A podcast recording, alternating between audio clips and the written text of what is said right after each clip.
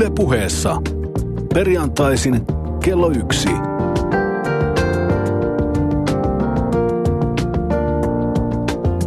Lindgren ja Sihvonen.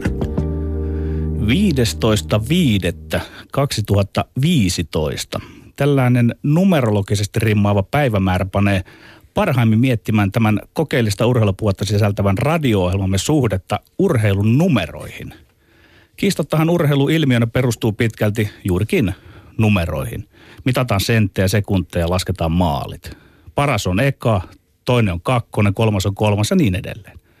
Ja riippuen osallistujien määrästä hänelle tai sille, joka jää viimeiseksi, tälle pahnan pohjimmaisellekin löydetään sijoituslukema.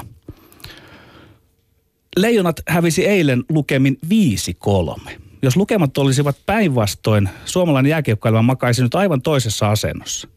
Historiaan jää vain se ohuesti, miten leijonat pelasi pelitapansa puolesta puolustusvoittoisesti – vain se muistetaan, että 2015 Tsekin mm Suomen kohtalo erässä oli kaatua Tsekkiä vastaan lukemin 5-3.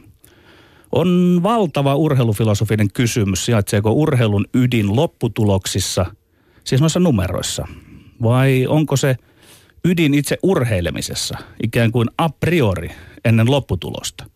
Ja kuitenkin ja kaikitenkin urheilemalla tutkitaan osallistujien paremmuutta mitenkä suhtautua urheilun tuloksiin ja sitä mukaan sen peräti ihmiskohtaloita muuttaviin seurauksiin. Missähän minä olisin, jos olisin 20, 89 sm liigapelissä niin kyennyt tekemään enemmän kuin nuo nyt tilastoihin jääneet 10 maalia. Mahtaisinko istua ollenkaan tässä radiostudiossa, jos Saldoni SM Liigan päävalmentajana olisi parempi kuin, hetkinen vain, näin sanoo Wikipedia, kuusi voittoa, kolme tasapeliä ja 32 tappiota kun istun nyt tässä luurit korvillani ja mikrofoni edessäni, voitinko minä vai hävisinkö minä elämässäni, kun en valmentanut tuloksellisemmin? Aiomme kysyä ohjelmamme vieraalta jääkiekkovalmentaja Pekka Virralta tänään, että onko se riittävä tulos, kun hän on parhaimmillaan koutsannut joukkueensa SM Bronssille. Onko Virta voittaja vai häviäjä? Mutta joka tapauksessa me olemme Lindgren ja Sihvonen. Wikipedia-lukuja on varmaan joku muukin sun kanssa tuolla sosiaalisessa mediassa keskustelussa käyttänyt lyömäaseena. Kyllä, kyllä, kyllä. Hienoa, hienoa ö, omakohtaista introspektiota. Tällä viikolla on muuten niin ihmeelliseltä, kun se saattaa lätkäkansan korviin kuulostaakin, niin kilpailtu kiihkeästi myös muissa lajeissa. Jalkapallon veikkausliigassa, jalkapallon mestarien liigassa, kotoisen korisliigan loppuotteluissa Joensuun Katajan ja Loimaan Bisonsin välillä sekä tietysti täältä kotisuomesta katsottuna yöaikaan Kiekkoliiga, Kiekkoliiga NHL ja Korisliiga NBAn playoffeissa. Ja on korispuolella varsinkin nähty uskomattomia viime sekunnin heittoja niin LeBron Jamesin, Derek Rosein kuin Paul Piercinkin käsistä. Ja korisdiggareille on riittänyt ihasteltavaa siellä, siellä aika paljon myös muun muassa Golden State Warriorsin upean tapan, takamiehen Steph Curryn otteessa, mutta jos, jos tämä Leijonin ja nämä taipaleen päättyminen kirveltää, niin suokaapa sitten ajatus myöskin vaikka Alexander Ovechkinille, joka kuudetta kertaa urallaan iski Washington Capitalsissa luvuista puheen ollen yli 50 maalia, kuusi kuusi kertaa urallaan, eikä vieläkään päässyt joukkueensa kanssa pelaamaan edes konferenssifinaaleihin eli Stanley Cupin välieriin. Sen sijaan MM-kisojen välieriin Ovechkin on jo matkannut ja lähti ilmeisesti matkalle tietämättä, että pääseekö edes pelaamaan, koska jos Ruotsi olisi eilen voittanut Venäjän, niin silloin ei Ovechkinille olisi matseja enää jäänyt pelattamaan. Nyt tulee kisoihin ja pelaa jo 11 kertaa MM-kisoissa vuoden 2004 jälkeen. Eli aika tiiviisti on Venäjän maajoukkueessa ollut mukana. Mutta tuomarointi, tuomarointi. Tuomarointiin tullaan palaamaan varmaan tässä meidän mettelynkin aikana. Ja tuskin tuomarointi on koskaan ollut niin vahvasti suomalaisten hullilla kuin viime päivinä. Paitsi tietysti joskus edellisen kerran, kun meitä sorrettiin heidän toimesta. Sen sijaan emme kenties muista aivan yhtä tarkkaan tilanteita, jossa olemme saaneet etua tai hyötyä tuomareiden tekemistä virheistä. Öö, luotamme ja oletamme siihen, että tämän päivän vieraamme ja tuomarimme Pekka Virta on Nopeasti korvien ohi kiitävien tilanteiden arvioinnissa on viisas ja erehtymätön ja totta kai myös ehdottoman puolueeton. Näin ollen on aika käynnistää kellot ja turpamoottorit sekä rientää perinteiseen viikon kolme kohdan väittelyyn. Oletko Petteri valmis? Anna tulla vain, Höntsä Tommi. Minä olen valmis, eli mennään. New England Patriotsin jättisanktiot ovat moraalisesti karmea päätös. Lämmitellään hieman tällä yhdellä lempilajista, niin, niin kuin tiedät Petteri, se on amerikkalainen jalkapallo. Ja Yhdysvalloissa on kuluneella viikolla valtavaa kohua herättänyt jättimäiset sanktiot NFL-liigan mestaruuden voittaneelle New England Patriotsille ja sen pelirakentaja Tom Bradylle. Patriotsia rangaistiin, rangaistiin miljoonan dollarin sakoilla, kahden draft-varauksen menetyksellä ja Tom Brady sai neljä ottelua pelikieltoa, kun joukkueen todettiin manipuloineen pelipalloja playoff-ottelussa Indianapolis Coltsia vastaan. Tämä ilmanpaineen tyhjennyksestä nimensä sanonut niin sanottu Deflate Gate kertoo hyvin paljon siitä, millaisessa kuplassa NFL monen muun lajin lailla elää. Eli yhtä, että tämän liigan tuomio on looginen, sillä pallojen lievän tuunauksen katsotaan loukanneen pelin integriteettiä, mutta samaan aikaan se on mun mielestä moraalisesti täysin kestämätön. Käytännössä NFL antoi siis historiansa kovimmat sakot siitä, että pelipalloja hieman manipuloitiin tavalla, joka on taatusti tapahtunut säännöllisesti monien muidenkin joukkueiden toimesta. Ja jopa vilppinä tämä toiminta on aika lievää hommaa, josta Patriots ei välttämättä ole saanut juuri minkälaista etua vastustajansa nähden.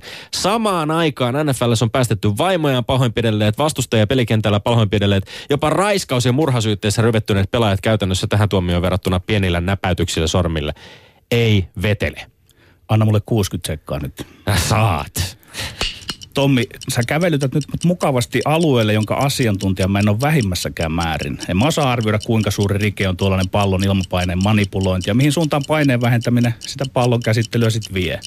Enkä mä osaa sitäkään arvioida, onko miljoonan dollarin sakko paljon vai vähän. Mutta, mutta. Aika paljon. No, pidän siitä, että olet Höntsä Tommi looginen ja uskollinen omalle urheiluajattelullesi. Siitä jäät taas kiikkiin. Olet lähes väittelystämme toiseen solmussa urheilullisten ja ulkourheilullisten asioiden kanssa. Siinä, missä NFL kattojärjestönä artikuloi asiansa aivan oikein. Sen pitääkin vaalia urheilun, eli pelin integriteettiä, eli pelin koskemattomuutta ja pelin laukkaamattomuutta. Kun taas sinä vyörytät näyttämälle, mitä siinä oli, vaimoja, raiskauksia, pahoinpitelyä, murhasyytteitä, ja muita ulkourheilullisia asioita. Ei ne kuulu, kuulu NFLlle. Mutta varmasti vika on myös minussa, kun en mä saa sua tajuamaan enkä oppimaan, että urheilu sijaitsee symbolisen alueella. Ja sitä mukaan se on omalakinen maailmansa sopivasti irti ja kiinni muusta yhteiskunnasta. Niin, tää, no onko sopivasti? Tää, tästä tullaan hyvää ja mielenkiintoisia kysymyksiä. No onko se, onko se tavallaan tämmöinen irrallaan elävä kupla mikrokosmos, joka jollain lailla e- ei riittävästi ota huomioon sitä, mitä oikeassa maailmassa tapahtuu ja elää siinä omassa kuplassaan. No nämä, mitä, mitä nämä... ne voisi tehdä, vaikka ne ottaisi kantaa näihin raiskauksia näihin? Mi, mi, mi, pitäisi millä, olla, millä si, pitäisi olla... Ei, ei, saa pelata sen jälkeen jalkapalloa, niinkö? Siellä on ihan selkeitä pelikieltoja, on jaettu myöskin siis näistä, mutta ne on ollut suhteessa, siis tämä on aivan ylivoimaisesti selkeästi NFLn niin kuin isoimmat, rankimmat sakot ja sanktiot, mitä on jaettu yhdellekään joukkueelle. Ja se, että se jo pelin sisälläkin tapahtuneessa tällaisen, niin kuin mä sanoin, se vilppi sinänsä mitä ihan mm. rehellisesti myönsit, että et välttämättä pystyy arvioimaan sitä. Siitä on hyvin monenlaisia näkemyksiä siitä, että onko tästä ollut niinku minkäänlaista etua itse asiassa Patriotsille no, ei siitä. meillä tästä ole mitään ei, ei kiistaa, mutta se, että sä tuot nämä raiskaukset ja, ja mä tuon sen, sen, mä tuon sen, takia, mä tuon sen takia, että NFLllä on myöskin olemassa tämmöinen eettinen koodisto ja heillä on tiettyjä semmoisia määritelmiä myöskin sille, että mihin pelaajat, mi, millä tavalla pelaajia tulee sanktioida ja rangaista myöskin, jos he rikkovat lakia vaikkapa siis pelin ulkopuolella. Ja mun mielestä se suhde pitäisi olla vielä jollain tavalla sellainen, että, että kun, me, kun tulee tällaisia tapauksia, joita muun muassa running back Ray Rice viime kaudella äärimmäisen joo, paljon joo, huomiota joo, saanut, joo, löi tajuttomaksi vaimonsa hississä Las Vegasissa no ollessaan. nyt näitä alkaa tulla. Näitä alkaa tulla, joo. niin se pitäisi olla mun niin, mielestä tässä hei. NFLn moraalikoodistossa pahempi rike kuin se, että vähän tuuletaan palloa. Mä yritän yhden kerran nyt vielä ennen kuin mä Yritä. su, suutun. Niin kuin, yri, mä yritän keksiä jonkun semmoisen esimerkin, että siis ää, just tästä omalakisuudesta urheilusuudesta. Että siis urheilun ideahan on, että se on niinku eräänlaista leikkiä, jonka mm. niinku tavallaan sen pitimiksi on sovittu leikki ja pelisäännöt. Mm. Ryhtymättä tässä nyt enempää miksikään freudilaiseksi, niin sun asenteessa on se sama ongelma, jos lapset leikkivät intensitiivisesti. Aikuinen tulee väliin kertomaan, mihin suuntaan sitä leikkiä pitäisi viedä. Ja varmaankin sä ymmärrät, että että se leikki ja lapsi tarkoittaa tässä nyt sitä urheilua ja aikuinen sitä yhteiskuntaa. Se, se on pilalla se leikki. Toi, toi, toilla sun meiningillä leikki eli urheilu menisi pilalle, kun siihen puututaan noilla raiskauksilla ja vaimoilla ja hissi. Tässä ja puhutaan myöskin aikuisista ja lapsista ja multimiljonääreistä ja idoleista, joita ihmiset ja lapset myöskin katsovat ja ihailevat. ihailevat. Ja, ja mun mielestä se viesti, joka annetaan, että Tom Brady on niin kuin ollessaan tietoinen siitä, että palloista on päästetty vähän ilmaa, isompi rikollinen NFLn mielestä kuin vaikkapa vaimo vaimonsa tajuttomaksi lyönyt Ray Rice on Ei, väärä se ei viesti. kuulu se on väärä se- viesti. ei, ei, kuuluu, se- ei- totta ei kai se se kuuluu sen takia kuulu NFLllä on myöskin nämä eettiset koodistot. Ei, ei, ei, ei. Siis ei- eihän kirjailijaltakaan vaadita, että se ei saisi ryypätä yhtään ja muuta. Et siis kyllä, kyllä pitää säilyttää se tietty naurettava vertaus. Ei, Ei, no, ei, ei, ei, kyllä, kyllä, ei, kyllä. ei, ei, ei, ei. Annetaan sun ottaa seuraava etuotto No, ja katsotaan, mihin, mihin suuntaan mennään tällä hetkellä sitten, tällä kertaa. No niin. Anna tulla. Mä väitän, että Leijonien ohella suurin häviä eilen Suomen osalta päättyneessä Tsekin M-turnauksessa oli suomalainen jääkiekkomedia. Lähinnä pintansa piti vain Jukkaröngen urheilulehti ja sekin siksi, että se pestasi kisojen ajaksi osaavimmita ammattiväkeä analysoimaan peliä. Maikkarilla huomio kiinnittyi sen yhden vanhan väsyneen miehen kalatakkiin ja irvokkaaseen flirttiin nuoren naisen kanssa. Maikkarin Helsingin päästudio muistetaan lähinnä siitä jostain puuhanurkkauksesta, jossa entinen molari Pasi taklasi toimittaja Villen, hehe, sinne maalin perukoille. Höntsä Tommi, muistatko pari viikkoa sitten, kun sä ja Oskari Saari väititte kiven kovaa mua vastaan, että jääkiekkojournalismi on mennyt eteenpäin. Ei se lempo soikoon ole mennyt eteenpäin. Esimerkiksi urheilusanomien Tiku ja Taku liputtivat tämän leijonajoukkueen puolesta epä- ja jopa vale ammatillisin syin. Mä syvennän väitettäni. Suomalainen kansallispeli ja jääkiekkoilu ansaitsisi paremman median ja jääkiekkojournalismin vaiheilleen. Ja irvokkointa on se, että kaikissa studioissa ja medioissa naamat valahtavat ja fiilis häipyy, jos leijonat ei pärjääkään. Mistä se kertoo? No se kertoo siitä, että kyse on fanistudioista. Tuote lepää siellä täällä väärällä pohjalla urheilun suhteen, kun se toimijakseen ehdollinen Suomen menestykselle. Petteri, Petteri, mä oon hieman pettynyt suhun. Siis mä kovasti odotin, että sulta kiekkoanalyytikoista suurimmalta ja kauneimmalta saataisiin tähän vääntöön joku tiukka peliin perustuva väite. Joko Leijonien koko MM-turnauksesta tai Kari Jalosen suorituksesta tai eilisestä hienosta pelistä, joka, jotka pilkottaisi nippuun vastaan sanomattomasti. Mutta sen sijaan tulikin taas tuttua tälle jat- to- jatkoa tälle tutulle Sihvosen pikkuorava ristiretkelle ja melko ympäripyöreälle kritiikittömyyden kritiikille. Parempaa mediaa saa toki huudella, mutta siis jotain substanssia olisi kiva kuulla siitä, että mikä on pielessä. Millä tavalla nämä mainitsemassa tahot on epäonnistuneet hommassa? Enkä mä nyt tarkoita pelkästään sitä, että sä mainitset Jukka Röngen urheilulehden ja hekutat sitä sillä perusteella, että he pestäsivät osaavaa ammattiväkeä analysoimaan peliä, varsinkin kun tuosta osaavasta ammattiväestä istuu tässä studiossa kaksi henkilöä. Eli anna esimerkkejä, Petteri, e- mitä on nämä epä- ja valeammatilliset syyt? Oskari Saaren puolesta mä en aio puhua, mutta itseni kyllä, ja mun huomattasin, että muutama viikko tästä aiheesta, muutama viikko sitten puhuttiin tästä aiheesta, niin mä totesin itse, että kiekko ja muu urheilu, urheilujournalismi on tänä päivänä laajempaa runsaampaa kuin varmaan koskaan, ja mediasta löytyy kiekkopuhetta joka lähtöön. Perinteisistä urheilulehdestä, vaikkapa sinunkin joskus kehumaan jatkoaika.comiin, sekä tietysti myöskin ensisijaisesti näille kansan syville riveille viestiviin iltapäivälehtiin tai TV-lähetyksiin. Ne on Eli- yksi osa. Eli hyvin menee, mutta saanko mä nyt vastata, jos sä kerran- Älä nyt tollasi, eli hyvin menee. Niin, Mä- niin. niin saat, Eli saat ehdottomasti vastata. Eteenpäin on menty. Mä haluan vastata siihen, että mikä siinä menee pieleen. Mm. Siinä menee se pieleen, että näille suurimmalle osalle ja muun muassa näille mainituille, se peli ei näytä kaikkea. He ovat etukäteen päättänyt, että tässä nyt puolustetaan tätä Kari Jalosen leijonia, koska se, on, se edustaa tiettyä pelisuuntausta. Se edustaa tiettyä esimerkiksi tämmöistä niin kuin, ö, vastasuuntausta sille, mistä, mitä mieltä urheilulehti on. He, ei, he ovat ajaneet itsensä nurkkaan nämä monet mediat ja sitten vielä... Eli sanota- Ma- eli sa- Maikkari, Maikkari on ajanut itsensä taloudellisen ehtojen nurkkaan ja sitten sanotaan vaikka urheilusanomat, niin se on ajanut nurkkaansa, kun sen pitää aina olla jotain eri mieltä välttämättä mitä urheilulehti. Eli onko tässä niinku taktiikan koulukuntaerot, jotka varmasti on valmentajien kesken ihan olemassa oleva tosiasia, niin jos taktiikan koulukuntaeroja on, ilmenee myöskin eri medioiden kesken, eikö se ole pelkästään hyvä asia? No se ei ole sen takia hyvä asia, että, että mä voin arvostaa mitä tahansa taktista peliä, kun, kun jos se peli näyttää ja se toimii. Mutta jos ei se toimi, niin mä arvostelen sitä. Mutta kun mä näen nämä puuhastelijat, kun ne kirjoittaa siitä, niin ne on etukäteen lyöntäneet kantansa lukkoon. Esimerkiksi nyt näiden MM-kisojen aikana, niin se meni niin vihkoon monilla tahoilla, että ei mitään määrää. Ja mutta sun mielestä se saa mennä vihkoon ja, ja eteenpäin on menty. Ja mä Eikö muistan jotain tapauksia myös urheilulehdestä, jossa ehkä on etukäteen vähän päätetty ja lyöty kansia lukkoon liian, liian tota, ki, kovassa kiireessä. Mutta siis osa, osa tästä journalismistahan on ihan tietoisesti rakennettu viihdearvoille. Ja jos ei halua, niin kuin, että lätkä muuttuu marginaalilajiksi, jossa saa puhua vain taktiikan hienouksia syvällisesti ymmärtäen, niin kyllähän tämä viihteellisyys on jollain tavalla ymmärrettävä ja hyväksyttävä. Tai jos sä puhut, puhut vaikkapa niin kuin kalatakkisesta vanha, vanhemmasta herrasta, niin, niin hänellä on niin kuin oma funktionsa, oma roolinsa siinä viidelähetyksen Ar- kokonaisuudessa. arvelepas vähän sitä ja rakentele tähän sitä näköala. Miten sä koet sen, kun se vanha mies siinä kalatakissaan teutaroi? No mä koen sen, että siinä on tällainen tota... Mitä tekemistä sillä on urheilun kanssa? No, se on tällainen...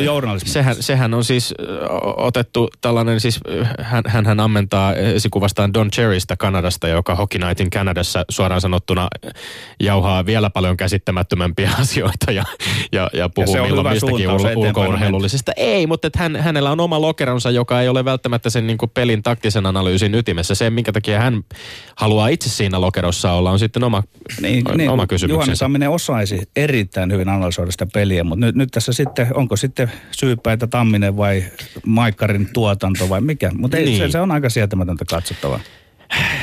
Sietämätöntä ei, tuntuu aika ison osan kansasta uppoavan. Mennään No niin, eteenpäin. Hyvä. Tuomarifarsseista ja oikeusmurhista itkeminen on fanien hommaa, ei toimittajien. Tässä on varmaan turha äh, toistella sitä, että minkälaista kohua läpi sosiaalisen median ja median on nähty kuluneella viikolla leijonien, leijonien kohtaamista tuomarifarsseista. Ensin meitä kusettivat ilmeisesti sokeat ruotsalaiset ja sen jälkeen korruptoituneet venäläiset. No nyt kun pöly alkaa laskeutua, niin mä haluaisin todeta seuraavaa. Suomalaisella urheilumedialla on tämä tuomarifarsseilla ja oikeusmurhilla mässäily lähtenyt musta ihan lapasesta. Yksi syy tälle valitukselle on varmaankin se, että Suomen jääkiekkomaajoukkueen peliä televisiossa selostaa mies, jonka omat tunteet vyöryvät ilman minkäänlaista kontrollia selostuksiin kuin pahimmankin fanin tuottunut päänpyörittely. En itse ainakaan kaipaisi selostuskoppiin fania sinivalkoisissa silmälaseissa, vaan kiihkeästi lajia rakastavan ja asiallisen urheiluselostajan.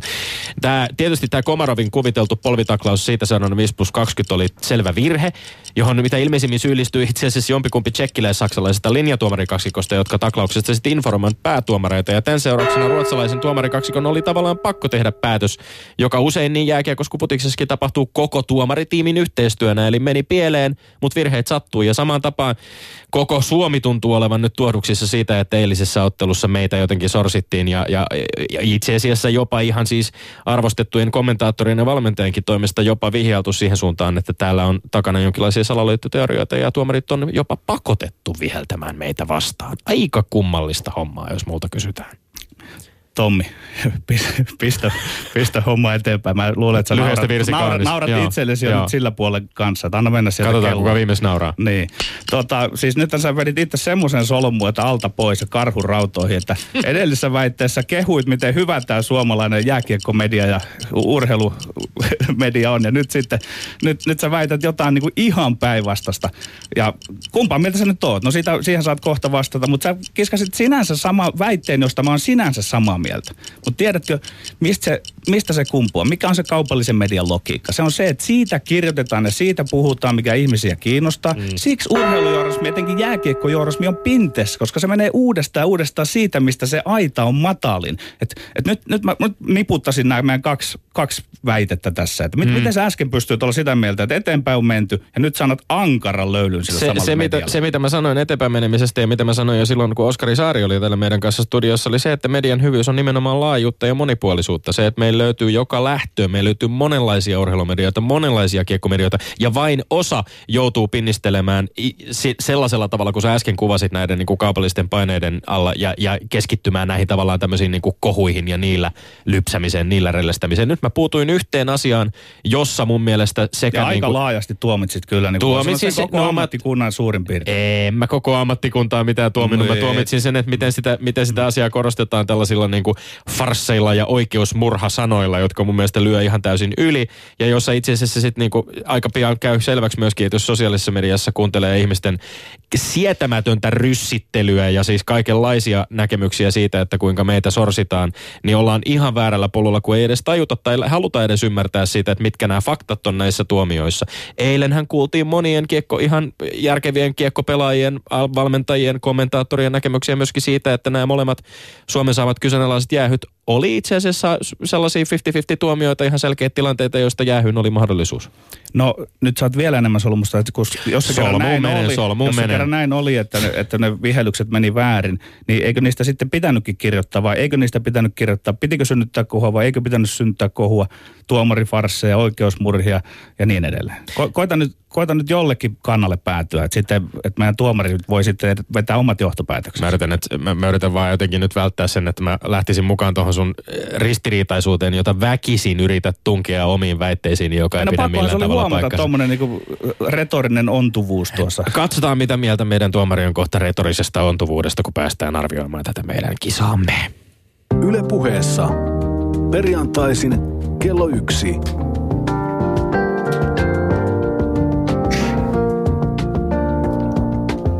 Lindgren ja Sihvonen. No niin, tervetuloa Kalpan päävalmentaja Pekka Virta tänne Yle Puheen vapautteluhäkkiin. Me näin ensi alkuun tuomarin rooliin. Sinullakin on historia se jääkiekkotuomarin kanssa, mutta nyt saat suorastaan kaikki valtian aseman ja kertoo kohta kohdalta, kumpi vei, Lindgren vai Sihvonen? No joo, kiitos. Ja ensin, ensin täytyy todeta, että tuomarin homma on sitten kuitenkin aika vaikea. Että mm. Kunnioitus tuomarin kohtaa kasvoi jo tämä, tämän pelottavan 20 minuuttisen aikana. Että tota, mä oon tyytyväinen, että täällä ole mitään kättä pitempää. Että tunne ja, Ja inte- pöytä välissä jo. tunne ja intensiteetti oli lähellä niin kuin eilis illan Praha, Prahan tunnetta, että siitä teille pisteet molemmille jo. Että. Mutta jos mennään väittämiin, niin toi Joo. ensimmäinen väittämä vaan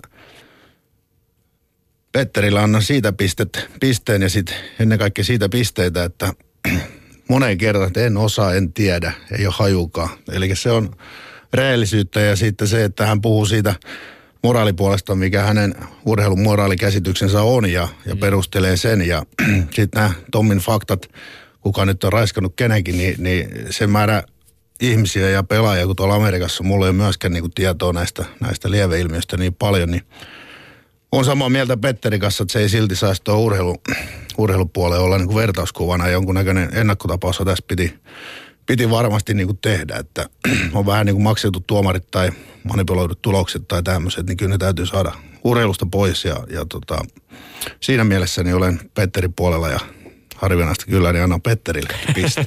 Kiitoksia. Hyväksymme tämän. Hyväksymme tämän. Mennään eteenpäin. Mitäs siellä muuta oli? Olikaan meillä.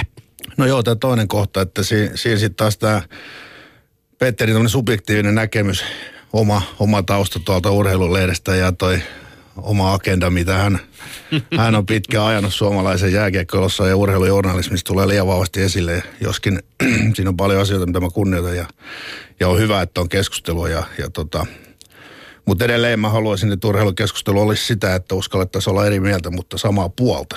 Että se on jääkiekko, Toi oli hyvin sanottu. Sano suuresti. jääkiekko, jääkiekkoperheen iso ongelma mun mielestä tällä hetkellä, että, että täytyy olla erilaisia mielipiteitä ja erilaista mediaa, mutta oltaisiin niin kuin yhteisellä asialla sen sijaan, että pilkattaisiin tai kivitettäisiin tai kampitettaisiin, koska se ei ole niin kuin missään tapauksessa lajin etu. Ja meitä on tosi vähän, vähän tässä maassa ihmisiä, noin kaiken kaikkiaan saatikaan jääkiekkoihmisiä ja meidän pitäisi pärjätä näille isoille kiekkomaille kuitenkin joka vuosi. Ja tämä on meidän kansantuote ja jokainen nautitaan tästä ekstra vapusta silloin, kun Suomi pärjää. Ja meidän pitäisi huippuurheilussa pystyä myöskin pysyä mukana, että nämä asiat täytyisi pystyä vähän erottamaan, että mikä on huippuurheilu. Mutta tota noin, niin, Kiinnostava lisänäkökulma ehdottomasti.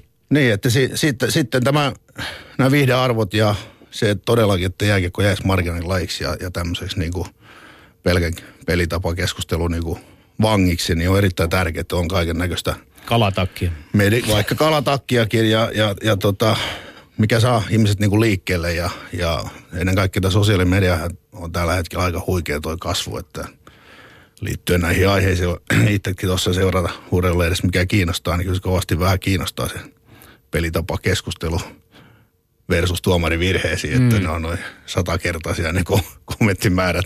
Mutta kun molempia tarvitaan siinäkin, että jolle meillä on pelitavat kunnossa ja pelaajat kunnossa ja jääkiekko kunnossa, niin sitten taas ei, ei ole tätä muutakaan tuotetta. Ja mun mielestä tässä Tommi perusteli kyllä tosi hyvin tämä, tämä ja se, että uppoa kansa, tämä on kuitenkin kansan peli ja täytyy muistaa, että tämä maajoukkueen näytös, muutaman viikon näytös tässä ohjaa aika paljon meidän jääkiekkokäsitystä. Se on pikkasen virheellistä, että tolppa sisään, tolppa ulos ja sen mukaan eletään vuosi, että tuohon ottaisin mielellään kantaa sitten vähän myöhemmin paremmin. Joo, puhutaan enemmän. ehdottomasti aiheesta lisää. Eli yksi yksi. Tällä Yksi yksi tilanne. Nyt jännitti. Ja sitten tota, kyllähän tässä, tässä niinku,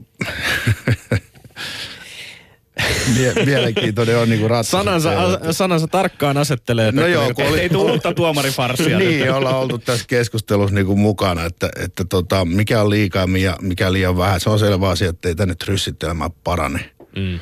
Mutta sekin on selvä asia, että kyllä niin kuin pelin kulkua ajatellen myöskin, niin kuin mitkä virheet missäkin kohtaa muuttaa täysin sen pelin tota, kulun toiseen suuntaan, plus mm. yksi tai miinus yksi. Ne on valtavia käppejä ja muuttaa koko pelin taktisen lähestymistavan.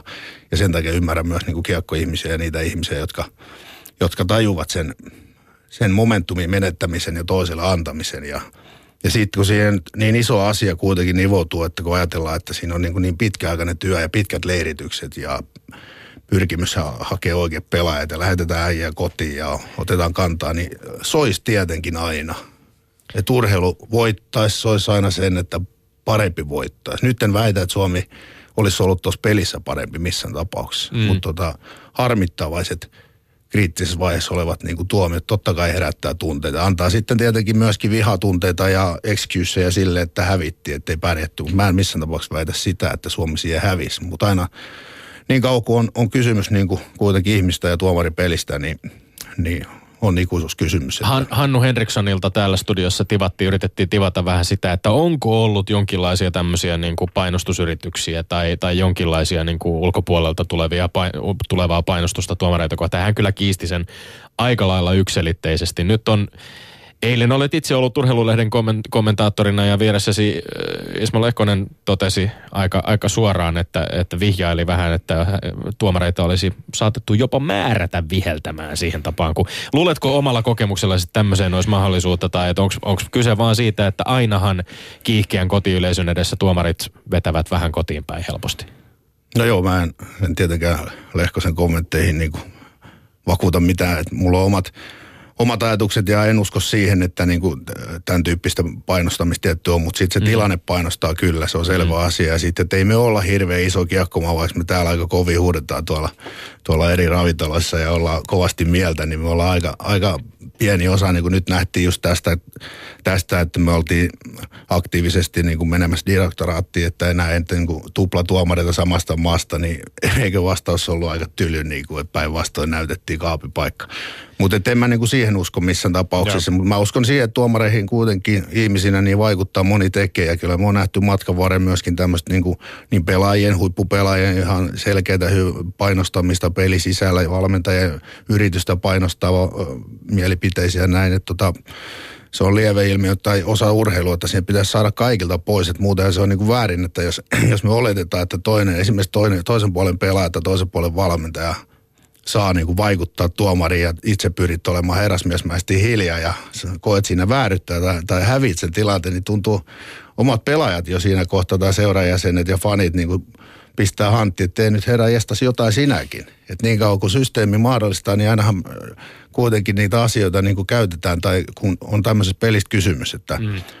Mutta että se on kova kattila just, että viestiä tuolta vielä Prahasta, että tunnelma tunnelma on ollut niin kuin ihan huikea ja on tutulta kuullut jopa parempi mitä NHL-finaaleissa, niin se voi jokainen kuvitella myöskin, että mikä se tilanne on puhaltaa puhaltaa se tilanne, tilanne myöskin paikan päällä. Että kyllä mun on vaikea tästä antaa Täällä ei ole nyt 17 000 fania, mutta piste pitäisi olla jommalle kummalle kuitenkin. Mi- mistä me muuten Tommi, oltiinko me tuossa oikein edes, Tai itse asiassa tuollahan on paljon enemmän faneja kuuntelemassa no, tuolla. Jos... No sä yritit, mä en oikein nyt muista enää. Tuomareista me ollaan varmaan suhteellisen samoilla linjoilla itse asiassa, mm. mutta että ollaanko me samaa mieltä siitä, että Oliko se sä kohu yritit... aiheellinen? Niin, onko kohu ei näistä aiheellista? Niin. Mulla on täällä hyviä, mun mielestä molemmilla oli, oli hyviä, että Mertaranta huutaa fanina mun mielestä myöskin niin kuin samaa mieltä, että ettei se johda mihinkään, että loppujen lopuksi niin selostaja päättää onnistuneet pelaajat meidän kisossa, että, että kun päätettiin, että Kontiola nyt ei ole pelannut hyvin, niin se nyt tuli kaikille Unollekin selväksi, vaikka olisi katsonut sitä peliä ja, ja sitten taas, että kun päätetään, että että joku muu pelaaja onnistuu hyvin, niin se myöskin niin kuin tulee niin monta kertaa, että aika paljon niin kuin vaikuttaa kuitenkin ja sitten mm. myöskin niin kuin tyylin tuomaretti, mutta sitten taas niin kuin sanottu, että uppoa kansa, kenelle tätä nyt sitten niin kuin tehdään. Sitten taas niin kuin Petteri vertaisi just siihen, että että, että tota, vähän niin kuin puhuu pussiin siinä mielessä, että kaiken näköistä höpinää saa olla ja nyt sä oot huolissaan, että kun sit, sit saa kuitenkin höpistä, että siinä mielessä tota, Mä joudun jopa Petteri kääntää tämän asian, eikä pelkästään tietenkään sen takia, että hän kutsusi tänne. Mutta kyllä siellä vaikutus on, että tuomareihin pystyy vaikuttamaan, niin kuin huomattiin. Se hyväksyttäköön. Yeah. Ja, me, ja, ja, ja me ei kuitenkaan pyritty vaikuttamaan suhun sillä, että me oltaisiin etukäteen kerrottu, että meidän tilanne ennen tätä väittelyä yhteistilanne no, oli Lindgrenin eduksi 18-14-1, mutta nyt se kaventuu 18-15 ja yhteen. Onneksi olkoon Petteri. Kiitos. Yle puheessa Lindgren ja Sihvonen. No niin, vielä kerran Pekka Virta, tervetuloa. Ja mä tuossa Täältäkin.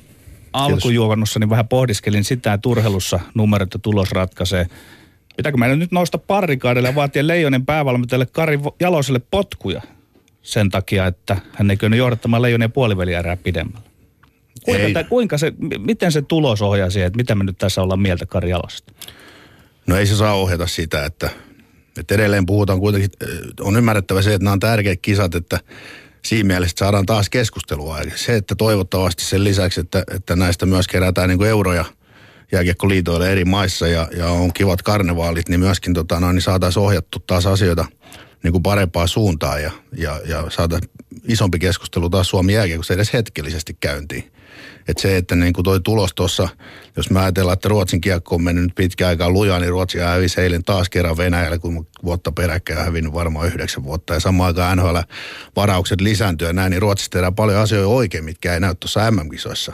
Ja sitten taas, niin kun, jos me ruvetaan myöskin niin Suomi kiekko kehumaan tai haukkumaan sen suhteen, että me katsota tuonne perspektiiviin, että kuin vähän meillä tällä hetkellä on NHL-varauksia, kuin vähän meillä on eri maiden kärkijoukkoissa, kärkiketjussa, kentällissä pelaavia pelaajia, että, että jos me ymmärretä huolestua sen tyyppistä asioista, missä meidän yksilökehitys ja tämä niin kuin massan väheneminen jo tuolla lapsissa ja nuorissa ja, ja harjoittelumäärät, tämän tyyppiset asiat, niin toivottavasti herää keskustelu siitä. Se, että yksittäinen peli niin kuin ja aina toi peli numero seitsemän, että Suomi lepää hyvin, jos siitä tulee voitto ja, ja, ja sillä hurmoksella voi tulla vaikka sitten taas se mitalikin. Mutta olennaista on se, että jos olisi käynyt niinkin päin, niin taas huokastaisi, että eihän tässä nyt mitään hätää, että me menee loistavaa hyvin, että ei sekään ei saisi niin kuin vaikuttaa sillä Niin, tavalla. tuloksia jos ajattelee, niin vaikkapa Jukka Jalosen äh, perättäiset MM-kisat 2009-2010 päättyi myöskin puolivälieriin, mutta et ehkä no siinä oli tietysti välissä sitten 2010 olympiaturnaus, jossa, jossa meni erittäin, erittäin hyvin, mutta mut et kyllähän tämä niinku tavallaan, jos me ajatellaan pitkäjänteisyyttä myöskin maajoukkueen valmentajan työssä, niin eikö ole niin, että, että ei, ei pitäisi kiirehtiä tekemään yhden turnauksen perusteella johtopäätöksiä? Ei missään tapauksessa sitten tärkeää olisi, että me saataisiin nyt niin kuin yhdistettyä edelleen, niin kuin mä sanoin jo tuossa journalismin puolessa ja kaikissa suomalaista kiekkoihmistä, että SM-liiga ja jääkiekkoliitto on kaksi eri asiaa, mutta sitten taas maajoukko on siinä sama asia. Ja Suomen jääkiekko ja, ja junioreiden kasvaminen ja, ja tämän lajin niin kuin taistelu Suomen, siis maailman huipulla. Mietitään nyt toistepäin, että jos käppi on valko ja Kanada 9-0, niin kuin eilen nähtiin, niin kertohan se sen, että no isot menee edelleen vaan kovemmin karkuun ja nämä pienet ei saa kiinni ja me ollaan siinä välissä, että sen kilpailussa pysyminen isojen joukossa vaatii valtavaa yhteistyötä ja oikeita päätöksiä ja oikeasti kohdistettu pieniä resursseja, mitä meillä on, tämän tyyppistä asiaa, että se on mun mielestä kiehtovaa ja kiinnostavaa sen sijaan, että on tämmöistä niinku, niin kuin mä sanoin, että, toi ei, että kaikki osaa haukku, kaikki osaa ivata, kaikki osaa niinku äh, lytätä, mutta niinku rakentava keskustelu ja sitä kautta myöskin niinku uskallus uskallus niin lähteä kehittämään tätä peliä kokonaisvaltaisesti myös sillä tavalla, että, että epäkohtiin puututaan ilman, että aina joku suutu tai puolustautuu. Mm. Että sehän on niin kuin loputon tie, että me nyrkkeillään vastakkain täällä niin Suomen kiekon sisällä, niin se ei johda niin kuin mihinkään. Paketoi Pekka Virta kuitenkin vielä toi Leijonien MM-taival tänä keväänä. Asia on kuitenkin akuutti ja turnaus loppu Leijonien osalta eilen. Että mitä sinulle ammattilaisena siitä jäi Leijonien taipaleesta käteen? No kyllä edelleen se, että leijonat kiinnostaa. Se on iso asia, että oli myös aikaa, kun ihmeteltiin, suurimmat otsikot tuli siitä, kuka kieltäytyi, kuka lähti pois. Oli aika pitkä leiritys, oli paljon hyviä pelaajia, oli, oli tyyli jopa NHL-pelaajia, joita lähetettiin kotiin, mutta olivat valmiina taistelemaan sen leirityksenkin ajan. Saatikaan, että oli aikoja, kun ei tarvinnut kuvitella, että sieltä joku tulee nyt leiritykseen. Että, ja se sitoutuminen ja intensiteetti siihen toimintaan ja se pyrkimys siihen ammattimaisuuteen ja se, että, että meillä on, meillä on niin kuin hyvä, hyvän näköinen ja tuntunen se systeemi ja tiimi, tiimi niin kuin mikä siellä toimii, niin se on niin kuin positiivinen asia jääkiekolle. Sitten kun tullaan just siihen, että, että ketä siellä niin kuin suoritti hyvin ja, ja suhteessa, että miten vielä ja Jaakeri pystyy tuossa vanhoilla päivillä dominoimaan noin vahvasti, että niin kuin löytää edelleen niin kuin huipputyyppejä, millä sitten isoja asioita voitetaan. Täytyy edelleen muistaa se, että silloin kun me parhaimmillaan noin meidän huiput, huiput dominois myöskin näitä kisoja, niin Koivut ja kumppanit, selänteet, niin tota, he olivat myös ykkösketju pelaajia tuolla omissa sarjoissa. Ja nyt jos ajatellaan Suomen parhaimmista, niin jopa SM-liigan kärkipelaajat, jotka onnistuivat SM Liigassa hyvin, olivat Kempane, myös, Donsko. muun muassa olivat erittäin Lindell. hyvin, Lindell, erittäin hyvin tuolla kisoissa. Jos olisi ollut enemmän SM Liigan pelaajia, kuka tietää, olisiko ollut. Mutta sitten pelaajia, joilla on niinku vaikea kausi takana tai tai pieni, pieni vastuu omassa seurassa, niin ei ole helppo painaa niin kuin nappulaa ja ruveta niin kuin uudestaan maalitekijäksi, että kun tulee maajoukkoja. Tämä on mun mielestä aika niin kuin mielenkiintoinen asia se, että mikä, mitä, mikä ihmistä niin kuin kehittää loppujen lopuksi. Että ei se mennä liian kovan seuraan, pienen roolin siis sarjaan tai seuraan ihmisten, semmoisten ihmisten joukkoon, missä sä et pääse toteuttaa itseäsi. Niin mun mielestä se ei voi olla kaikista paras vaihtoehto, että mm. niin kuin kehittyy. Kontiola mainitsit jo, ja, ja tuossa tapahtui tuossa turnauksen aikana myöskin aikamoista Suomen ykköskentän tämmöistä jatkuvaa suflaamista, että kokeiltiin sitten niin kuin erilaisia vaihtoehtoja. Oliko se, oliko se ongelma, että meillä ei ollut niin kuin sitä selkeää toimivaa ykkösnyrkkiä niin kuin alusta lähtien? Se varmaan kertoo siitä, että niitä tehoja ei sitten tullut, että eikä muuten muuteta, että, että jos, jos tota, olisi hyviä kokonaisuuksia ja hommat toimisi, niin mä usko, että ihan vaihtamisen takia. Mä ymmärrän sen puolen, että täytyy pitää niin kuin vähän kilpailua päällä ja freshinä jokunen pelaaja, mutta et ei, se kyllä silti sillä, sillä tavalla mene noin lyhkäisissä kisossa, että jos siellä olisi ollut, ollut niin kuin toimivat alusta asti. Ja sitten täytyy muistaa toi tapa-ajattelu, mistä mä kuitenkin niin nostan hattua tuolle ryhmälle, että kun on niin sanottu pakkovoittoja niin paljon, että kisasysteemi kaiken kaikkiaan mun mielestä ei ole oikein, oikein tota, on vähän niin kuin sirkus, sirkushommat, kaikki pelaa melkein kaikki vastaan ja joudutaan pelaa sen tyyppisiä pelejä, niin siinähän Suomi otti selkeästi niin kuin ajatusmaailmana sen, että he hoitaa ne saletisti, ettei tule virhe, ei lähtenyt riski, toivotaan, toivotaan pelaamiseen, niin kuin riskit, piti oman pään puhtana, otti ne tärkeät voitot. Niin silloin on vaikea arvioida sitä, että kuin hyvin tyyli Jarkko Varvio paukuttiin joskus, eikö vaan voitettiin siihen aika paljon näitä niin kuin pistepörssejä ja oltiin hirveä buumi oli ensimmäisen viikon jälkeen, kun Norja kaatui 9-0 ja sitten tuli eka kertaa Kanada vastaan ja lähti taas kotiin. Että tota, ajatusmaailma on myös muuttunut, että me pystytään pelaamaan noita heikompia maita tuolla tyylillä, että me pystytään, pystytään tota noin, luottamaan omaa systeemiin. Ja se tuotti mun mielestä siihen asti, mihin pitikin tuottaa peli numero seitsemän ihan hyvän mahdollisuuden. Ja se sitten taas peli numero seitsemän ei tuottanut sitä, mitä Suomen kansallis halunneen varma Suomen maajoukkue. Puhutaan Pekka Virta vähän semmoista jatkumosta, kun päävalmentaja Kari Jalonen oli meillä täällä vieraana, niin hän asemoi itsensä sillä tavalla, että jos ajatellaan, että on Jukka Jalosen jääkiekko, siitä liuutaan Erkka Westerlundin jääkiekkoon ja sitten vielä ihan pieni askel Kari Jalosen jääkiekkoon. Tunnistatko ammattilaisena, että kuitenkin tietyllä lailla siinä ollaan saman meidän pelin äärellä jatkumolla. Ja sitten vielä semmoinen kysymys, mitä itse on vaalinut, että tarvitaanko me yhteinen peliidentiteetti Suomeen, sellainen, joka tavallaan myös läpäisisi liikan, mestiksen A-juniorit?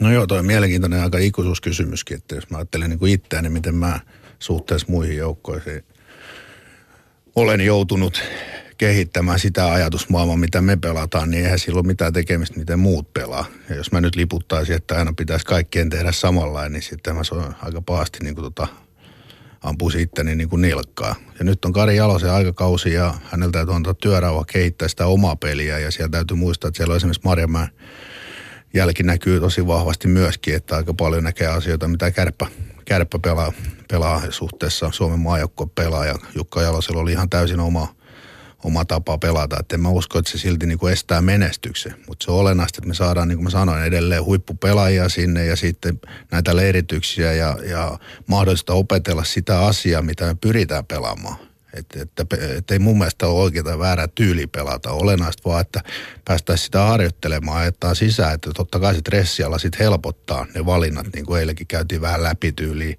oma pääpuolustamista, pelaamista tämmöisiä. Niin tarvitaan kokemuksia ja tarvitaan yhteisiä pelejä ja leirityksiä. Ja tietenkin olisi hyvä, että meillä olisi myöskin niin kuin määrättyä runkopelaaja maajoukkoissa enemmän, että vaihtuvuus on ihan valtava koko ajan sitä kokonaiskuvaa, sitä taktista suorittamista, sitä miten peli kehittyy pelistä toiseen varmasti tarkkaillaan hyvin, hyvin tiiviisti sen tämmöisen M-turnauksen aikana, mutta olet puhunut just paljon siitä, että siitä seiskapelin seitsemännen pelin raakuudesta, että se on sitten niin kuin tolppa sisään, tolppa ulos ja, ja tiukka, tiukka, äärimmäisen viihdyttävä ja tiukka jääkiekkootteluhan nähtiin eilen, jossa kaksi hyvää joukkuetta kohtas keskenään. Ja voiko olla sitten, että et ratkaisevaa kuitenkin viime kädessä tällaisessa tilanteessa on sitten vaan yksittäisten pelaajien suoritukset ratkaisevilla hetkillä, että onko, onko merkkausvirhe, onnistuuko huippumaalivahti just siinä viimeisessä torjunnassa, josta itse, esimerkiksi Pekkarin aika, aika armottomasti myöskin ruoski itseään tästä Jaromir Jagerin voittomaalista, että et, et ei olisi pitänyt päästää. Vai onko se sitten niin, että tämä yksilöiden onnistuminenkin, niin se on aina alisteista sille, että miten hyvin valmennus on onnistunut tak- taktiikassaan tai omassa hommassaan? No joo, mä oon valmentajan työstä sanonut monta kertaa, että se ei missään tapauksessa ole niin isossa kuvassa kummassakaan ääripäässä. Se ei missään tapauksessa ole pienessä kuvassa, mutta se ei ole niin kuin silloin, kun menee umpi surkeasti, niin yhden miehen vika ja silloin, kun menee hienosti, niin ei myöskään yhden miehen ansiota. Mutta se on vastuuta otettava jonkun ja, ja ohjattava sitä asiaa ja annettava kasvot sille menestykselle, että se on toinen asia. Mutta niin kuin sanoit tässä just, että Jagerihan siellä ratkoi ja, ja Rinne piti sitten taas Suomea aika pitkään niin kuin tai teki, teki huikeat kisat niin kuin Suomelle kuitenkin. Näin nollapelithän muistetaan ja ainakin pitkään oli, oli tota, jokaisen lehdistön niin kuin mm. mahdollisuus myydä sitten sit, sit taas Suomen joukkoet sillä, että ensiksi tulee just tämä, että se paketti, kokonaispaketti, siis ei pelkästään pelitapa, vaan se koko valmistautuminen, valmistautumisprosessi, se urheilullisuus, se, että siellä on niin kuin matkan varrella, vuosien varrella on kuultu, että on ongelmia jopa siitä, että keritään oikeaan aikaan nukkumaan ja, ja aamupalalle. Ja siitä on tultu niin kuin siihen, että sen tyyppisiä ongelmia ei noissa joukkoissa enää ole ja koko ajan niin kuin se iso, iso kuva aika hyvässä mallissa. Mutta sitten näinhän se peli menee, että sitten sieltä viimeisenä on se mies vastaan mies.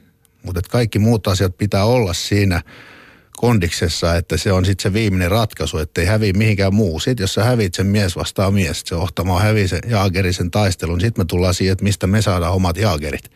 Että tämä on niin mun ajatusmaailma ja silloin mitä tasaväkisemmät joukkueet on ajatellaan muutakin pallopelejä, niin sitten tulee se messi sieltä ja tekee sen ma- maali vuodesta toiseen. Et, et, et sit sille ei niinku, se, on, se on vaikeampi asia, että jos sä pistät sen päälle kolme pelaajaa, niin sitten se syöttää sen jollekin ja taas se on niinku ratkaisevana siinä, että missä ero tulee. Mutta tämä iso kuva, sitähän me ei kaikki tiedetä, että onko ollut jotain ongelmia, mutta mä, mä koen, että ainakin ulospäin niin tämmöinen sitoutuminen, yrittäminen ja halu toteuttaa Suomen eteen kaikki, se näin päin pois, se oli ihan linjassa. Pekka Virta, olet itse valmentaja, niin mä en pyydä sinua ottamaan kantaa Karjaloseen tai Lauri Marjamäkeen sinänsä, vaan siihen periaatteeseen. Ja itsekin sanoit tuossa ihan oikein, että pelaamissa näkyy myös pikkusen tämmöisiä niin kuin kärppien elementtejä.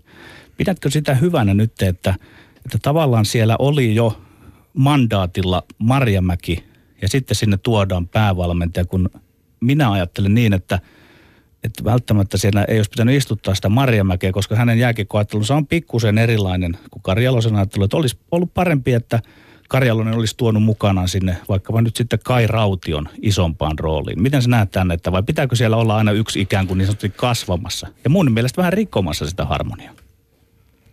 No mun on vaikea uskoa, että loppupeleissä ollaan niin kuin eri mieltä. Et jos mä ajattelen omiin valmennustiimejä, niin, niin mä kovasti tyytyväinen esimerkiksi nykyiseen, että tota, erittäin vahva persona, personat kuitenkin ympäri. Tomi Miettinen vanhana pelaajana ja Anssi Laine siinä, niin eihän me olla samo, samaa mieltä ihan kaikista asioista ennen kuin sitten päätetään olla samaa mieltä. Et se on niin olennaista taas, että saadaan olla eri mieltä, mutta ollaan samaa puolta.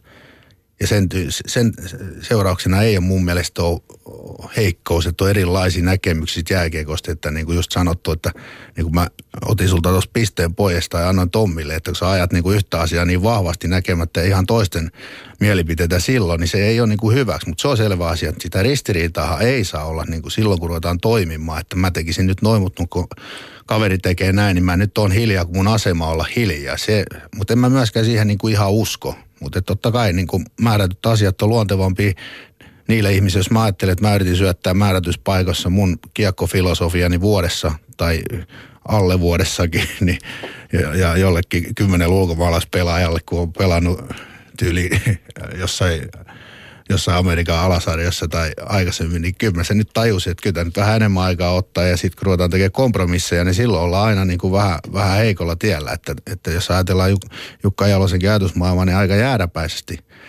tyyli maailmanmestaruuskisoissa, niin kun voittivat sen, niin oli itse paikan päällä. Ja meillä oli aika iso määrä suomikiekko osaajia siellä SM Liigan valmentajat ja monen muista, muista tota, no, niin kiekkotietäjä. Ja kritiikki oli aika vahva että kun ei ole intensiteettiä sitä ja tätä, niin salkusarjassa kun meni jatkoajoille ja meni rankkareille ja näin päin homma. Niin, tuli vaan kysymys silloin itsekin, niin kysyisin, että tietääkö meistä joku, mitä he yrittää?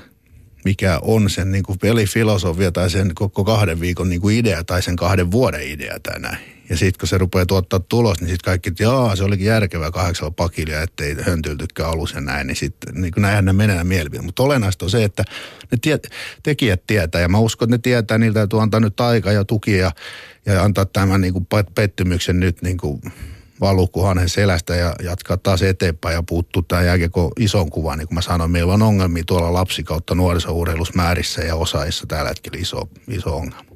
Yle puheessa Lindgren ja Sihvonen. Pekka Virta, palataan sinne jonnekin kevääseen 2007 ja kuvitellaan, että olette hävinnyt juuri sanotaan vaikka jokereille kotimatsin Niiralan Montussa. Peli on päättynyt pari tuntia sitten. Mitä alkaa tapahtua?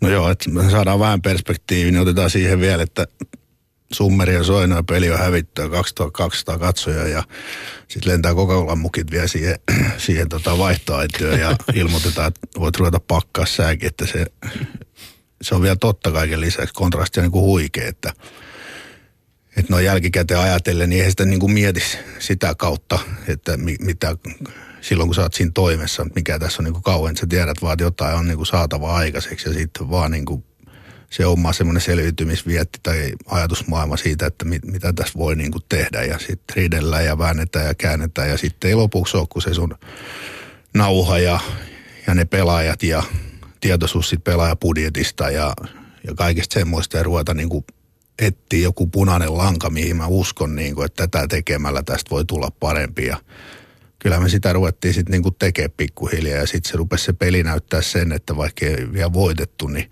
ruvettiin saamaan aika paljon niinku kuitenkin kredittiä. Niin millä sä vakuutit pelaat, vaikka aloitte pelaamaan ihan erilaista jääkiekkoa, mitä Suomessa on ehkä koskaan pelattu, silti tulee turpaan. Mitkä on ne konstit vakuuttaa sillä hetkellä pelaajia? Ja, ja nyt puhutaan siis vähän kiekkoa tuntemattomille tai tietämättömille, niin puhutaan siis sun ensimmäisestä mm. päävalmentajakaudesta kalpassa. Kyllä. No, eihän se alkuun niin kuin sillä joukkolla, mistä aloitettiin. Täytyy muistaa, että mä menin kesken kaiken niin kuin, myös tämän valmentajan vaihdoksen niin jälkeisiä hommia. Että kyllä sitten 18 pelaajaa sitten ensimmäistä joukkoista vaihtui seuraava vuoteen. Että kyllä sitä sitten muutettiin sitä ajatusmaailmaakin ja sitten totta kai niin semmoinen jatkuva seuranta siitä, että mitä tuloksia saadaan aikaiseksi jo kesällä ja testituloksia ja koittaa rakentaa sitä itsetuntoa sille, että nyt aletaan olla kondiksessa ja tässä on hyvä kuntoinen jengi ja sitten harjoituspeleissä jo ja paljon sitä onnistumisen määrää ja kaikkea, mutta totta kai ei se lähtenyt silloinkaan heti niin kuin liikenteeseen ja edelleen täytyy muistaa, että me pelattiin miljoonan pelaajapudetilla samaa kuin kärvät tahkos kolme miljoonaa.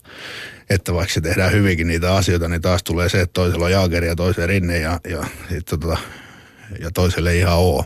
Mutta kuitenkin suunta oli oikea, löydettiin pieni positiivisia asioita ja sitten alettiin tajumaan, että mitä täyttämällä voidaan tehdä niin kuin jotain isompaa muutosta, että nyt tarvitaan pari huippupelaajaa enää tohon ja tohon tonteille. Et se on olennaista ruveta löytää se, se sapluna, että mitä muuttamalla tai pienemmillä muutoksilla voidaan saada jotain aikaiseksi, että joka kerta me joka kesä kaikki uusiksi vaihdetaan taas 18 pelaajaa, vaan löydettiin, että nyt tässä on muutama hyvä nuori poja, näin ja näin ja pistetään pitempi sopimus tuohon, nyt tarvitaan tämmöinen. Sitten me saatiin puhelu Killeri Saastatille, mä nappasin kaksi tuntia joulupyhinä, ajoin Kuopiosta Turkuun ja väänsin ja vakuutin Killeriä, että kuinka kova jengi me ollaan. Ja 18 peliä hävitti peräkkäin silloin Kärpille kuuden pisteen, tai tota kolme pisteen tappiota ja silti vaan Killeri pelasi silloin Kärpissä, niin piti vääntää se tusko nyt. Ja se peli oli näyttänyt heille myös sitä, että me oltiin vahvoja heitä vastaan ja peli parani koko ajan ja sitten semmoinen halu tulla näyttämään, että ei se muutos ole välttämättä niin mahdoton. Ja, ja näin me saatiin sitten Mika Strömbergit, tämän tyyppiset niin kuin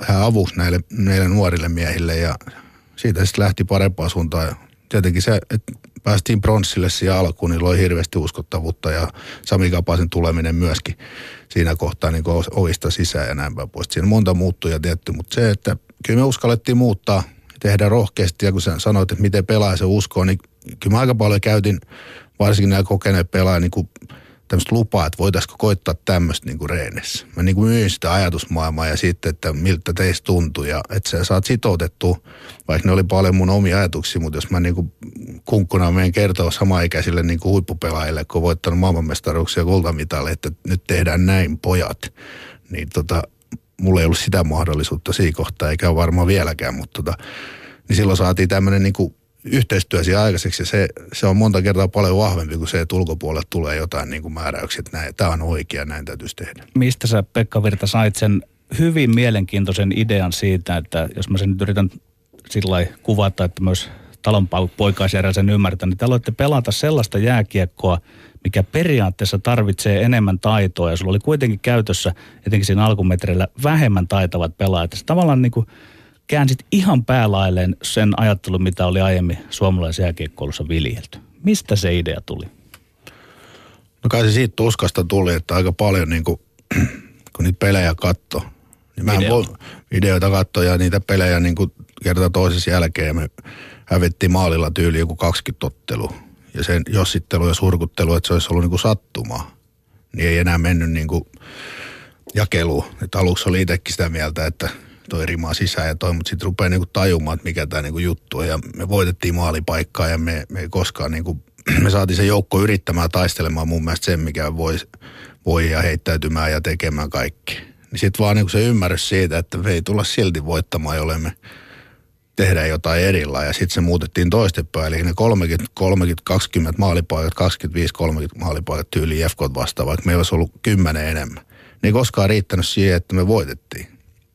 Mutta sitten kun se vaihdettiin niin, että okei, meillä joku seitsemän ja heillä on viisi tai että meillä on 12 ja heillä on kahdeksan, niin mahdollisuus voittaa alkoi olla meillä suurempi. Ja samaan aikaan tuli tämmöiset psykologiset tilat myöskin, että valtava tuskastuminen ja kiukku siellä, kun ei saanut niitä 30 maalipaikkaa ja pisteitä tehty. Ja se rupesikin sataamaan niin kuin meidän laariin. Ja ruvettiin päättää, että milloin hyökätään ja milloin ei hyökätä. Ja tota, se oli niin kuin mahdollisuus siinä kohtaa. Ja ja siitä se niinku kumpus ja sitten kun saa semmoisen idean jostain kiinni, se oli, se oli loistava aikaa siis sillä vaikka siinä tota, eihän se helppo ollut, mutta se oli kiva niin se, sitä pelin katsomista, se, se ei ole koskaan sen jälkeenkään varmaan jaksanut enää katsoa niin innossaan, kun joutuisi niin ajattelemaan, että menisikö tämä läpi ja tehdä niin sellaisia asioita, mitä ei koskaan nähnytkään muiden tekevän ja, ja se oli ihan mielenkiintoista. Minkä tyyppisiä juttuja? Siis konkretisoi hieman tätä, tätä että no mitä, just mitä sitä, tapahtui. että käännytään niin kuin tarpeen tulee paljon omi, omiin päin, tehdään paljon tämmöiset ihan hämä, hämämällä niin kuin nostettiin peliä ja, ja saatiin vastustaja siirtymään ja sitten pelattiin ihan täysin niin kuin eri suuntaan, mitä jääkiekon laki niin kuin sanoo ja osattiin siihen niin kuin reagoida. Sieltä tuli, tuli vauhtierolla niin kuin vastustaja vastaan seisahtuneena tämmöisiä niin kuin taktisia juttuja, mitkä niin kuin oli uusia, niin totta kai ne vähän yllättikin ja ihmetyttiin. Ja, ja varsinkin oli hauska niin kuin sitten, sit kun se kehittyi se pelitapa, niin kun oli näitä kauden alussa erinäköisiä turnauksia, missä tuli niin ulkomaalaisia vastustajia, mitkä ei niin se oli mielenkiintoinen tilanne. Pelattiin jotain venäläisiä vastaan ja sitten käännyttiin taaksepäin, sitten noustiinkin ylöspäin ja käännyttiin vielä taaksepäin, tultiin uusi ylöspäin. Niin, no, että se, se, se niin kuin toimii. Ja sitten se, että kun pelaaja saa sit onnistumisia ja tulosta, niin se alkaa uskoa. Että kaikki oli väsyneet siihen hävimiseen. Eihän se ollut enää väli, miten se... Sähän uskot siihen, että keksikää nyt jotain, mitä, millä voi voittaa. Ja sitten jos sä saat siihen muutama hyvä päänahan, niin sitten se niin kuin kasvaa korkoon. Ja taas korostan, että oli paljon hyviä pelaajia, paljon hyviä alkavia pelaajia, niin kuin jälki, jälkeenpäin ollaan nähty. Mutta ne oli pelaajia, jotka ei mahtunut oikein muualle. Aika monet niistä, iso prosentti muualta tulleita, niitä ylijäämäpelaajia. No joo, sillä, sillä tavalla, mutta se, siinä oli niinku se, se rupeaa sitten se yhteisöelämä, se urheilullisuus ja tyyli alasvarakin, niin, niin se olemus, millä lähti ovesta tulos ja mitä nähtiin silloin, että ihan se siis koko, koko sitoutuminen siihen urheiluun, niin se on sen yhteisön kanssa siitä, että kun se myydään oikein tai että kun se joukko ostaa sen, että, että, että, että on niin kuin olla huonossa kunnossa ja, ja lintsata ja joka lomapäivästä nautti se niin kuin tyyliin tyyli, että rasvaprosentit tai testit ja tämmöistä, kun aina on niin kuin pidetään niin kuin kyttäämisenä. Niin sitten kun päästään sille tasolle, että se pelaaja onkin kiinnostunut jo omastaan tota, terveydestään ja urheilusta, se ymmärtää, että se on välittämistä, että me huomataan tyyli, että onko, onko esimerkiksi joku sairaus päällä tai jotain, jos painot heittelee ja rasvat ei ja tämmöisiä kaikki, niin se alkaakin mennä toiseen suuntaan, että se on kunnia asia kaikille, eikä se kukaan kehtaa niin kuin olla eikä halua olla niin kuin huonossa kunnossa tai niin sanotusti pissiä oma, omaan pesään. Että, että, se on hieno tunne silloin valmentaja, niin sä väistyt, aika helposti pääsee väistymään takavasemmalle. Tuossa puhuttiin väittelyssä Tommin kanssa median roolista ja mille se Pekka Virta tuntui silloin alkuaikoina, kun esimerkiksi mulla oli aika paljon valtaa mediassa ja tota, mäkään en vielä ymmärtänyt, mitä ihmettä te teette ja kritisoin sitä ylikiekolliseksi pelaamiseksi. Mille se tuntuu tavallaan, kun itsellä on varmuus siitä, mutta ulkopuoliset ei ymmärrä ja toki vaikkapa sanotaan että suoranaisia potkujakin seuraa siitä, että jos media alkaa oikein rummuttaa ja haukkumaan. No kyllä se hirveä tuntuu ja sitten se lähtökohta tietenkin, että täytyy muistaa, että mä olin SM nuori valmentaja silloin ja tota, vailla juuri minkäännäköistä tai miesten tason kokemusta ja, ja tota, ihan liikaa mietinkin sitä tai yritin myydä niin kuin asiaa muillekin, mitä mä sitä muille myyn. Että se on, niin kuin, se on olennaista, että ne ihmiset, jotka on siinä lähellä ja, ja suorittaa ja maksaa mun liksa ja, ja sen mun tuleva, mahdollisen tulevan jatkosopimuksen näin, että ne ymmärtää. Ja on tosi hyvä henki kuitenkin Kuopiossa ollut aina, kun mä oon saanut siellä olla. Me saatiin yleisön mukaan ja vieläkin kritisoidaan meidän pelityyli tylsästä jossain paikkakunnilla, missä ei käydä katsoa meidän pelejä. Et se on niin aika surullista, jos ajatellaan, että ne on erittäin hyvä tunnelma tänäkin vuonna ja meidän pelityyli pidetään ihan äh, savolaisena. Savolaiset haluaa, että me pelataan, se on tyyppistä. Totta kai sinne voidaan tehdä enemmän, pitäisi voittaa mestaruuksia, mennä enemmän maalille ja tehdä näitä. Mutta noin, noin, että meillä on se identiteetti, niin totta kai se tuntuu niin kuin aluspaalta, mutta kyllä se paras äh, tapa on niin kuin aika ollut siihen, että tajuta, että en mä voi niin kuin maailmaa muuttaa, eikä mä voi joka ivallista lehtijuttua tai videojuttua niin kuin itteeni ottaa. Että mun kannattaa olla vähän vähemmän lukemat ja katselemat niitä asioita ja hyväksyttävä se tosiaan, että mulla on joskus mahdollista saada suu auki niin kuin tämmöisessäkin kohtaa ja kertoo omi mielipiteitä. En mä väitä, että ne on oikeastaan väärässä, mutta en mä usko, että nekään aina on niin oikeasti ne väärässä, ne terävät kynät, jotka kirjoittaa Vetterin niin totuuksia, että, tai, tai joku, joku väsätty väsätty kiekkostudio niin kahdeksas minuutissa, missä hiitellään ja haukutaan, kaikki pystyy vuorotellen, niin ei sekään niin kuin, ei se ole meitä varten tehty, se on tehty niin kuin ihan jotain muuta varten. Yritä Pekka Virta vielä tähän loppupuolelle avata sitä tunnetta, kun sitten tuli potkut ja vielä kotikaupungissa Turussa TPSn peräsimästä. No joo, kyllä ne on aika vaikeita, vaikeita tunteita tässä kohtaa niin kuin mitenkään sanoiksi pukeet. Jokainen ymmärtää, että se on ensinnäkin pitkä prosessi, että ei ne tule niin kuin päivän jälkeen. Että ei, ei tossa niin uuno ole ketään, ketä on ollut mäkin koko elämäni tuossa jääkiekossa mukana. Siihen asti, kun sain ne potkut, niin joka ainut vuosi ollut joku pesti jossain. Ja tota, että sen niin kuin aisti, että kun hommat menee väärään suuntaan ja se voimattomuus, kyvyttömyys niin kuin saada muutettua niitä asioita. Sen takia mä aina niin kuin puhun yhteistyöstä ja sanon, että se on niin kuin isompi kokonaisuus, kun asiat menee hyvin tai huonosti. Tuliko häpeän tunnetta vai oliko se helpotuskin jopa jossain? No joo, miten sen erotat kaikki ne tunteet, että toihan niin kuin, joskus siitä pitänyt luennon tuosta häpeää tunteesta, se on tunne, mitä ihmisen on kaikista vaikea havaita. Ja se, se tota, sen voit jälke, jälkeenpäin ruveta muistelemaan sellaisia asioita, herra estässä, miten väsynyt tai miten, miten tota, vaikeat oli jotkut asiat, mutta miten se ne kaikki erottelut, se on negatiivista ja sillä siisti. Ehkä valmennuksen puolella tähän hyvä on päättää, ehkä valmennuksen puolella, fanien puolella, kaikkialla voi tässä kohtaa häpeän tunteen sijaan nostaa pään pystyyn ja, ja mennä eteenpäin. Kuitenkin kisat jatkuu ja kaudet jatkuu ja onnea ensi kaudelle myöskin kalpalle. Peleihin. Kiitos paljon. Ja kiitos vierailusta, Pekka Kiitos. Yle puheessa Lindgren ja Sihvonen. Mainekkaa turheiluterveissä. Lyhyestä virsi kaunis. Ajattelin pitkään, että kenelle lähettäisin, mistä puhuisin, mutta sitten tota, tuli mieleen, että huomenna Helsinki City Maratonilla oma iso siskoni juoksee ensimmäisen puolimaratoninsa, joten tota, City Runille kovasti onnea isosiskolleni ja kaikille muillekin, jotka huomenna lähtevät juoksuurakkaa suorittamaan. Me olemme Lindgren ja Sihvonen ensi viikkoon. Moi moi.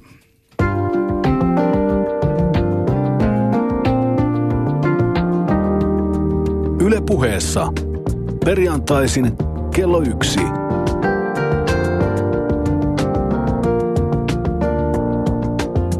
Lindgren ja Sihvonen.